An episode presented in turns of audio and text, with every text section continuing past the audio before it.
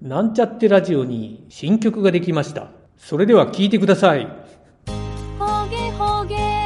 ふがふがはげはげもこもこプログラミング初心者のためのなんちゃってラジオ。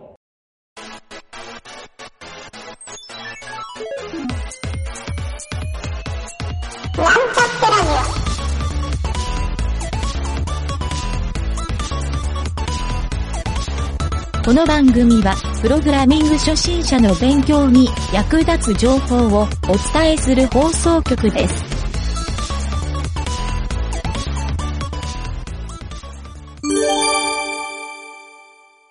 湯気塾のコーナー。はい、どうも、湯気塾塾長の湯気田です。えー皆さん CSS たくさん書いてますでしょうか？えー CSS をですね、書き込んでいると、結構セレクターがごっちゃごちゃになってしまうことってありますよね。なかなか奥が深いスクリプト言語なんですけど、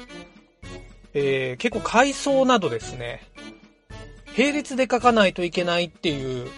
ちょっとそういう、あまりこう複雑な構造体が作れない言語ということなので、整理をするのがちょっと難しいっていう一面があるんですね。で、こういう時に重要になるのが、やっぱりセレクターの命名規則という、はい、そういうルール付けなんですけど、そのセレクターでですね、すべての階層を記述するっていう、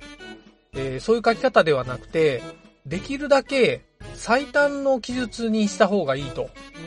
まあ、その方が望ましいっていう風にされてるようですね。はい。そういうちょっと業界水準的な命名規則が書いてある BEM 命名規則っていうのが、あの、制定されているので、クラス名とか名前の付け方のルールを定義化してくれてる、まあそういう命名規則業界標準っていうのがあるので、ぜひですね、その BEM 命名規則、はい、これググってみて、そこの対象の命名規則が表示されるので、一度読んでみるといいかなと思います。ちなみにこの BEM 命名規則は、えーブロックエレメントモディファイア、この略だそうですね。はい。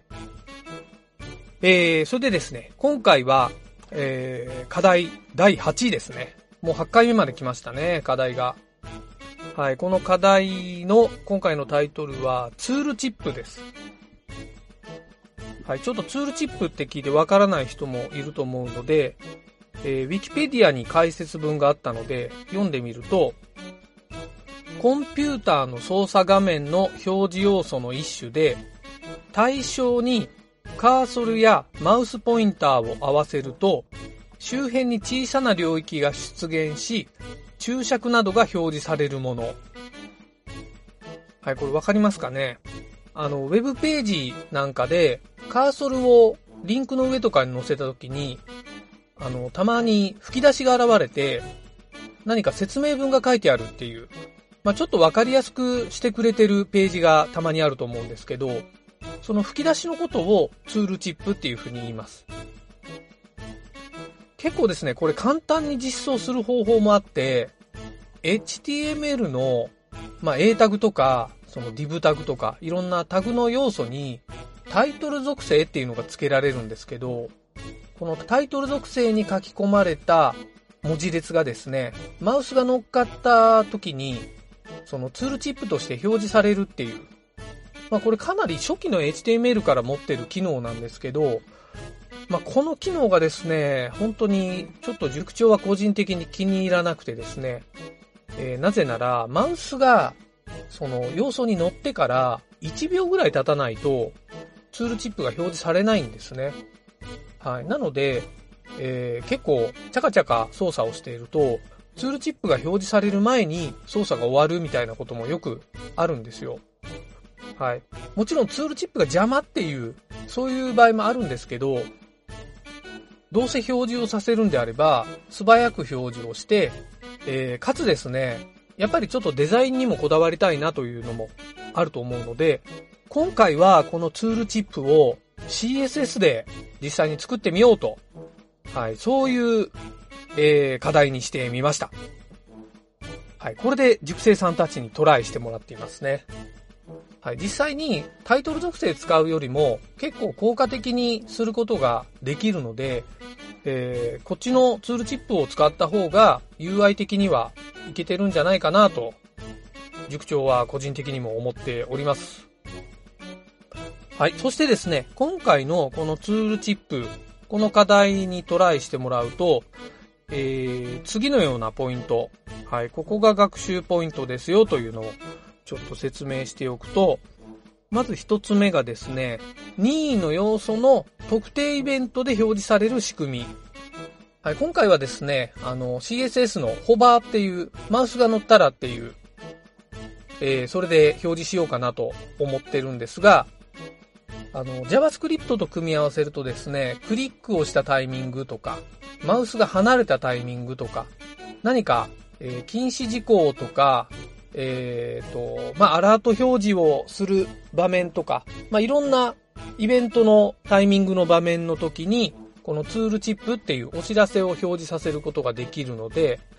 えー、デザイン的にですね、CSS でコントロールして、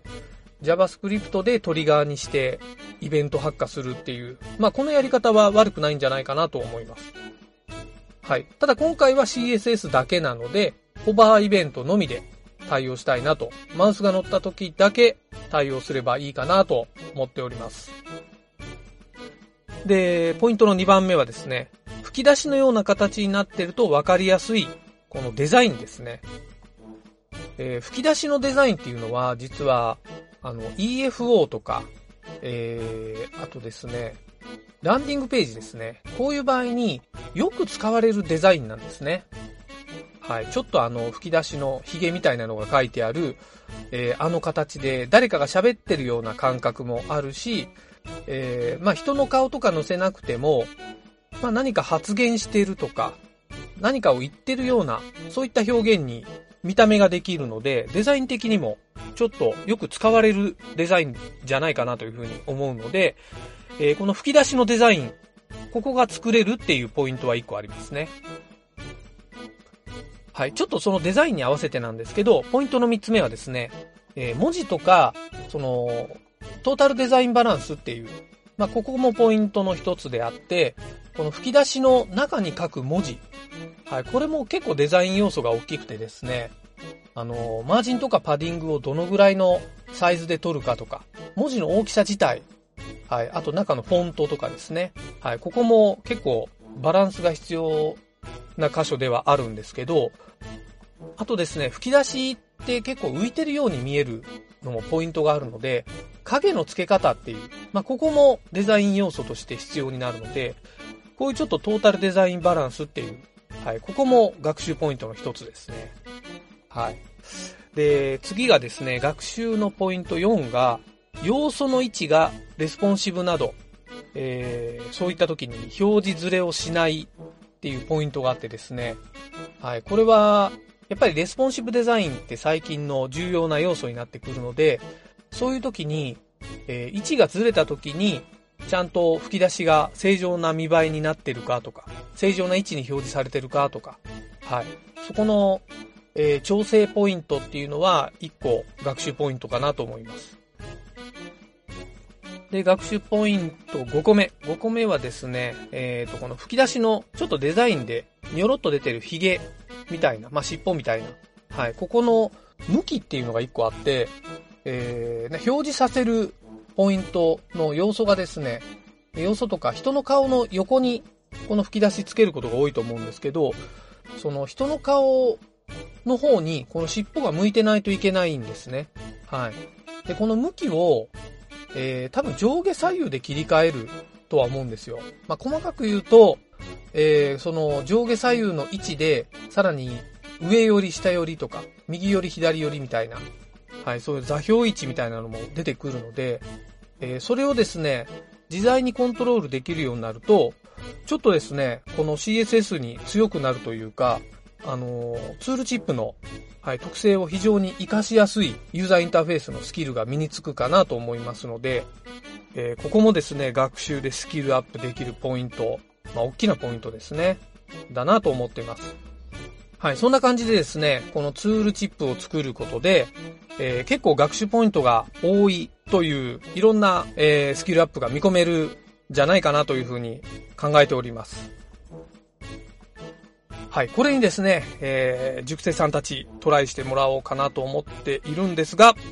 えー毎回言ってますけど、えーこの放送を聞いているリスナーの人もですね、ぜひこのツールチップ、実際に自分で作ってみてください。はい。他のサイトでコピペできるような、はい、そういう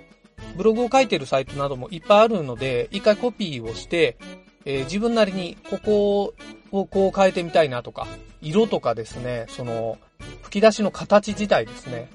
はい。まん丸にしたり、ちょっと楕円形にしたり、えー角丸にしたり、いろんな形が作れると思うんで、そういうのが実際自分で作ってみて、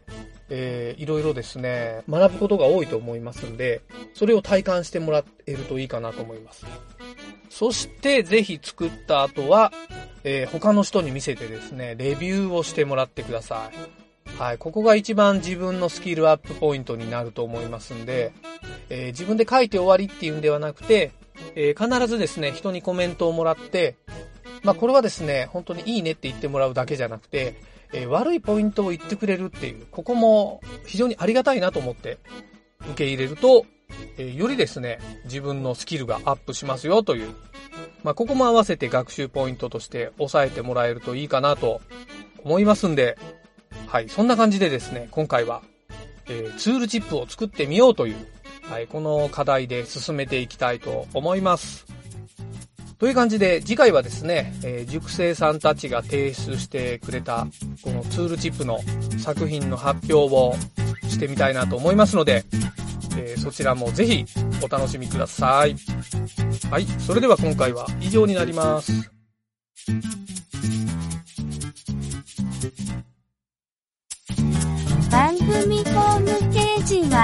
Https コロンスラッシュスラッシュミートドットマークスラッシュラジオです。次回もまた聞いてくださいね。